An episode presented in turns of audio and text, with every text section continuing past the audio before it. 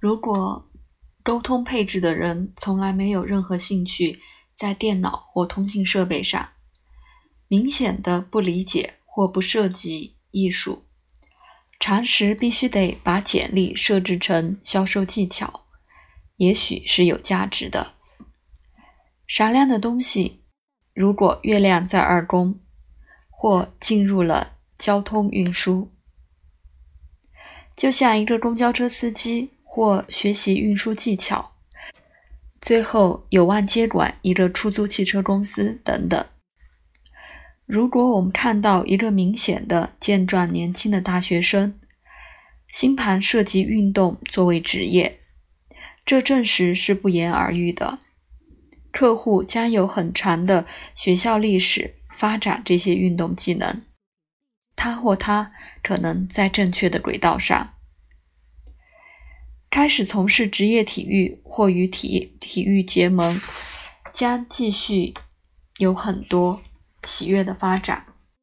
但另一方面，运动之后呢？这里占星师将学习星盘的第二层次，为这些兴趣和技能的平行培养效力。我们必须做资格的决定，在我们延展路径的解释评估中，这是艺术。然后我们用尽可能少的词语进行严格的推论。我们把短的只言片语连在一起。我们尽可能多的把轮廓和客户的实际相联系。我们不做复杂啊残暴的宣言。交通运输将引发客户的想象，那通常就足够了。